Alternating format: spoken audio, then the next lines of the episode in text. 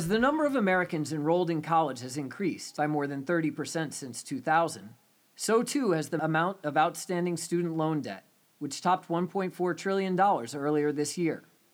The growth in student loan debt is widely viewed as cause for alarm, and many colleges have undertaken efforts to reduce student borrowing. But could a student loan be just what some students need to succeed in higher education? And would it be possible to design an experiment to find out? I'm Marty West, editor of Education Next, and I'm joined today by Lesley Turner, assistant professor of economics at the University of Maryland. Along with Ben Marx, Lesley's the author of the new article, The Benefits of Borrowing, that will appear in the winter 2019 issue of the Journal and is available now at educationnext.org. Lesley, welcome to the EdNext podcast. Thank you so much. I'm happy to be here. So, the centerpiece of your article is this really clever experiment designed to reveal the costs and benefits of student borrowing. But I wonder if you might start out by telling us a bit about how the federal student loan program works, and in particular about the role that individual colleges play in determining what students are told about their eligibility for loans. That's a great question. So, most colleges and universities in the U.S. participate in federal student loan programs. And within these schools, as long as students meet a very broad set of eligibility criteria, they can take up student loans, and the amount that they can borrow is dictated by their class standing, so how many years they've spent in college, and whether they are traditional age and can depend on their parents uh, income and resources or whether they are classified as independent and do not depend on their parents' resources. So, within these broad categories, if a student is eligible, the federal Department of Education dictates how much they can borrow. But individual colleges and universities have discretion over how these um, this information is provided to prospective borrowers. In particular, the information that is displayed on students' financial aid award letter. So, this is a letter, uh, usually electronic nowadays, that specifies the cost of attending the specific institution, which includes tuition fees, living expenses, books and supplies, that sort of thing, as well as the grant aid that the student is entitled to, uh, which may come from the federal government, state government, or the institution itself. On this letter, colleges have discretion over what they put in terms of federal student loans. And my co author and I w- reached out to community colleges nationwide and found about half of all community colleges that are participating in federal loan programs either put a zero loan dollar amount as an offer on this letter or don't mention student loans at all. And the other half offer a student loan that is not zero, but maybe less than the maximum the student is eligible for. And just to be clear, what the college tells the student doesn't actually have any consequences for the amount that the student can borrow and whether they can borrow at all but it certainly could influence their awareness of what they're eligible for. Is that right? That's absolutely right. So, colleges are required to make students aware of their loan eligibility. And we'll talk about the particular setting that Ben and I study, but in this setting, students were sent an email to make sure that they knew they were eligible to borrow federal student loans. What is on this award letter is not at all binding, but it may affect students' choices if they perceive it to be a recommendation from the school for the amount that they should borrow, or if they don't really pay attention to the information the school is sending them about eligibility and perceive it to imply that they are not eligible for loans. And why might it be the case that community colleges that you surveyed are being so stingy with it, what they're telling students they're eligible for? So, the community colleges that we were able to talk to through this, this survey process, a lot of them um, said that they wanted to protect the students from taking on unnecessary debt. And in fact, most community colleges have sufficiently low tuition that a student who is eligible for the maximum federal Pell Grant, which is the federal government's need based grant program, uh, those students probably wouldn't pay tuition out of pocket. So the, the loan funds, if taken up, would go to pay for some of these other expenses. And so the combination of not needing loans to pay for tuition and wanting to protect the students from borrowing, um, as well as perceptions about student loan debt being bad, were the reasons that we were given for sort of uh, not not offering student loans on these letters.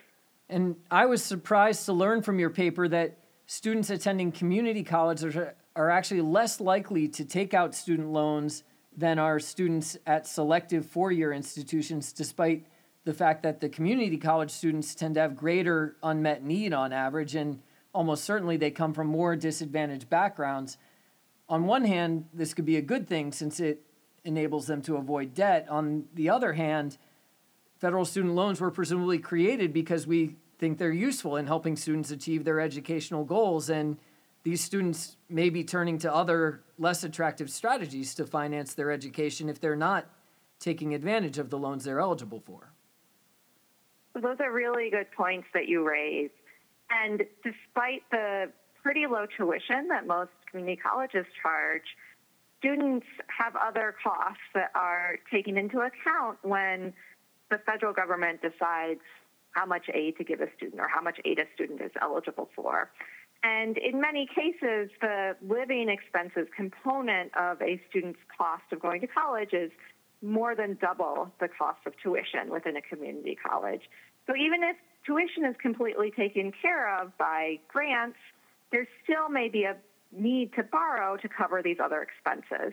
And you're absolutely right that students who do not take advantage of federal student loans may turn to other activities to pay for these expenses, such as working or using a credit card to pay for these expenses. And in fact, using data from a nationally representative study of college students, we find that community college students who are eligible for a federal loan and who are low income but do not borrow are more likely to report using a credit card to pay for college. And they report working more hours than students with similar income levels who do take on student loans. So, all this provides the context for and the information listeners need to understand your experiment, which provides, to my knowledge, the first rigorous evidence of the effect of taking out a student loan on academic success. Tell us about the context for the experiment, where you did it, and how it was designed.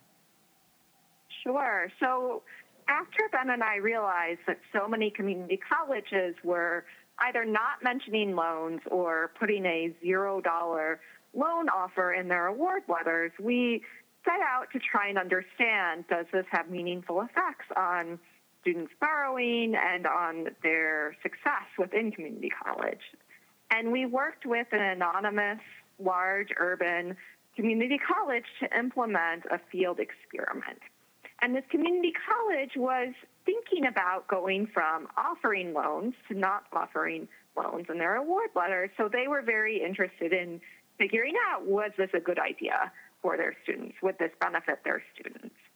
And so in this field experiment, we randomly assigned students who had completed a FAFSA um, the federal application for student aid, we randomly assigned them to either receive a $0 loan offer, so a $0 amount was listed in their award letter, or a non $0 loan offer, which was either $3,500 or $4,500, depending on whether the student was a first or second year um, in college.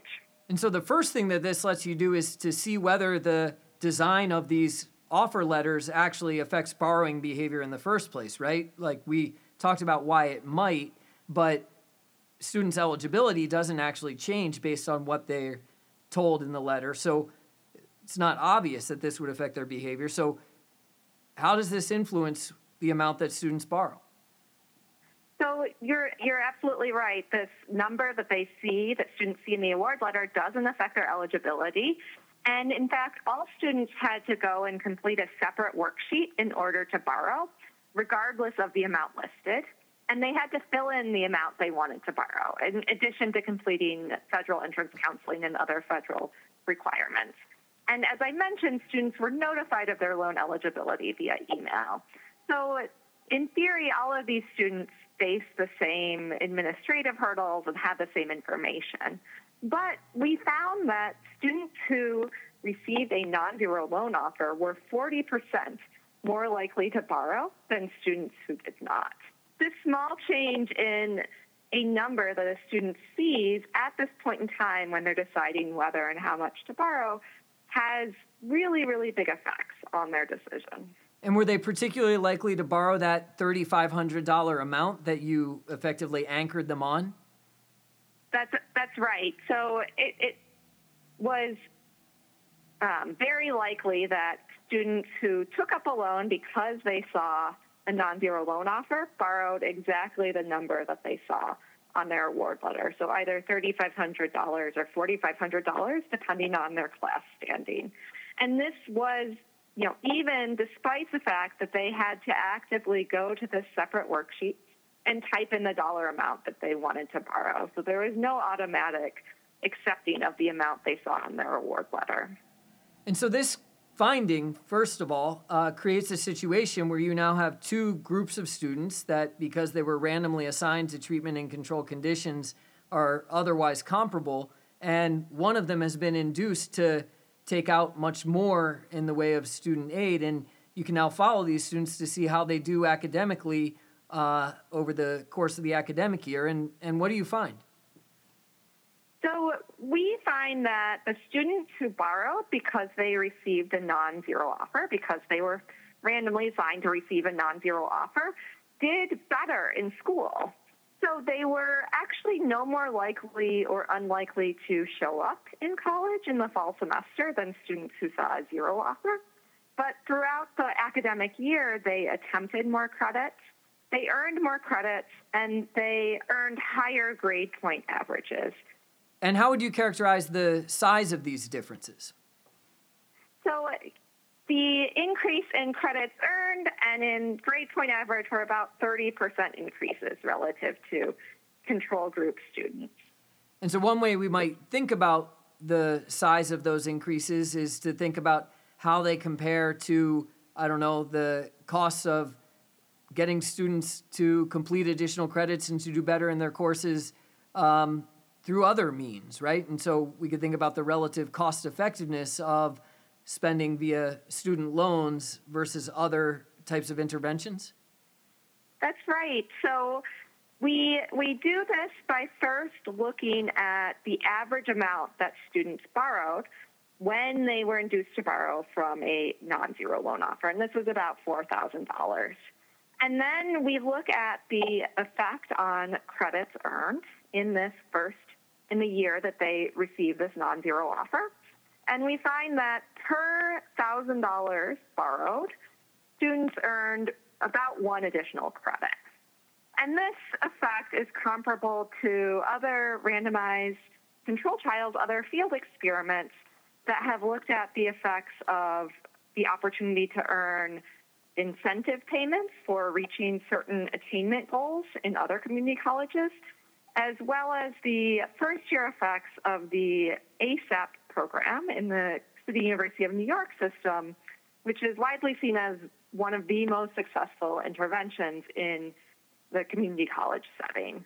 But this additional credit earned per thousand dollars borrowed doesn't take into account the fact that most of these students will end up repaying these loans. And so, from the government's perspective, what they really care about are how much it costs in dollars lent that aren't repaid to increase attainment.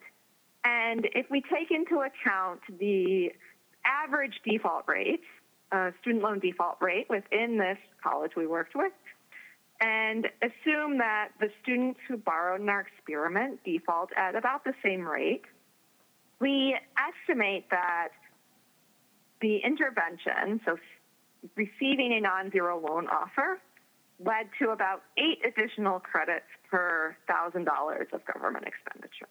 And what about from the perspective of the student? So the student has completed additional credits, but they also now have a, a loan debt. I guess you have to ask the question of what they would have done in the absence of the federal loan, whether they would have ended up with debt of another kind.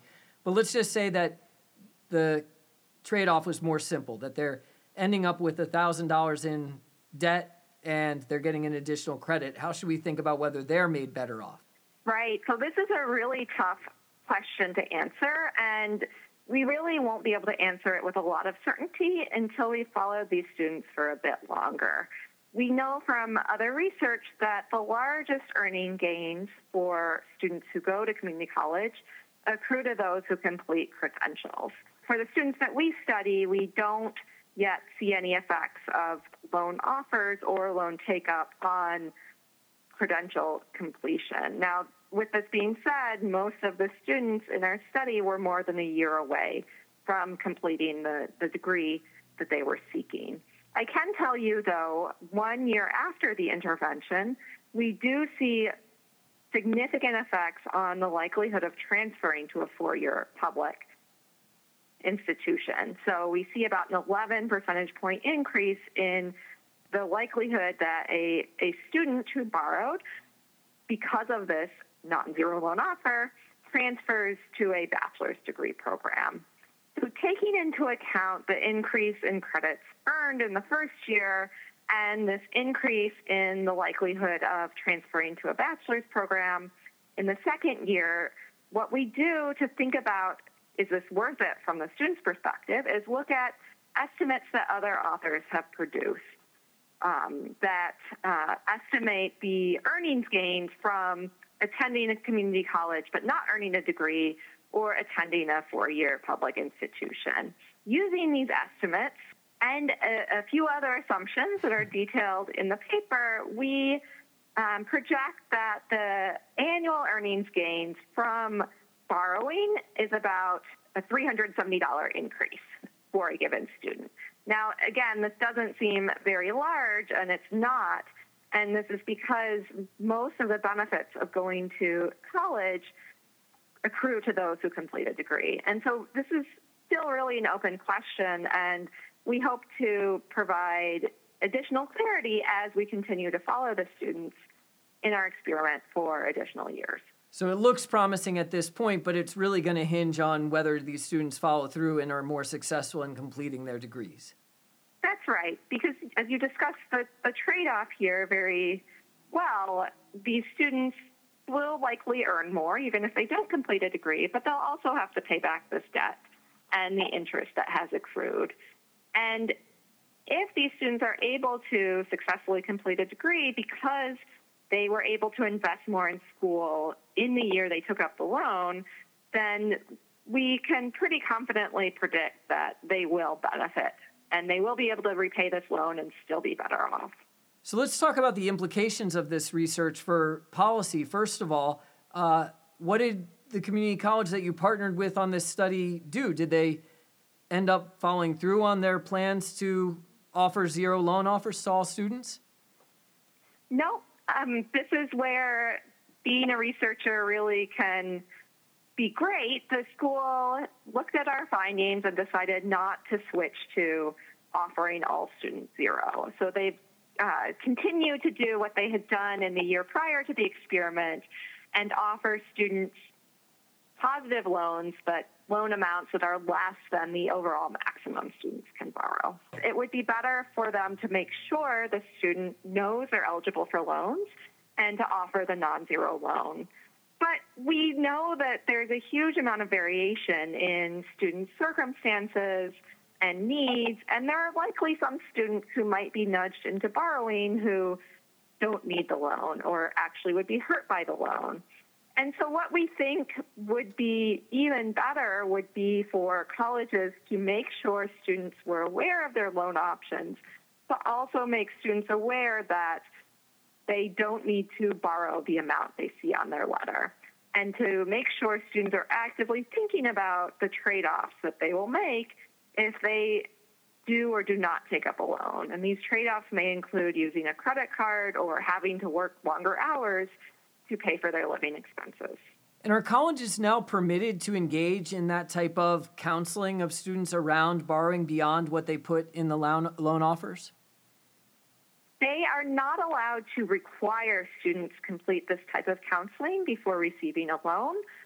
But my understanding is they can offer these types of programs, and they most certainly can provide this information via the financial aid award letter or through sort of other um, communications with students at the point in time when the student is deciding whether or not to take up a loan.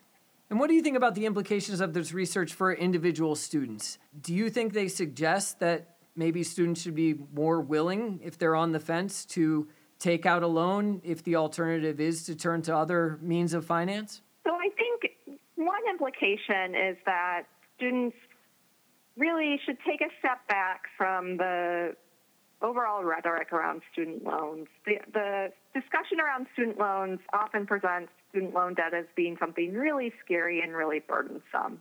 And yes, in a perfect world, a student wouldn't have to borrow and would have sufficient resources to pay for college and complete a valuable degree or credential. But given the, the current uh, landscape of federal and state student aid, in some cases, a taking up a relatively small student loan, so in our sample it was $4,000 on average, can, it, at least it appears, can help the student move successfully through college towards a very valuable degree or credential. And this may not be the case for every student, but my my view is that students really need to assess their own circumstances and assess the trade-offs that they would make if they don't borrow and, and think about whether those trade offs would be worth it. My guest today has been Lesley Turner, Assistant Professor of Economics at the University of Maryland and co author of The Benefits of Borrowing, available now at educationnext.org. Lesley, thanks for being part of the podcast. It was my pleasure. Thank you so much. You've been listening to the EdNext podcast. If you like what you've heard, be sure to subscribe on Apple Podcasts, Google Play, SoundCloud, or wherever you get your podcasts so that you don't miss an episode. And while you're there, be sure to check out our archive and, especially if you're listening through Apple Podcasts, please leave us a review. It helps us find more listeners, and more listeners find us.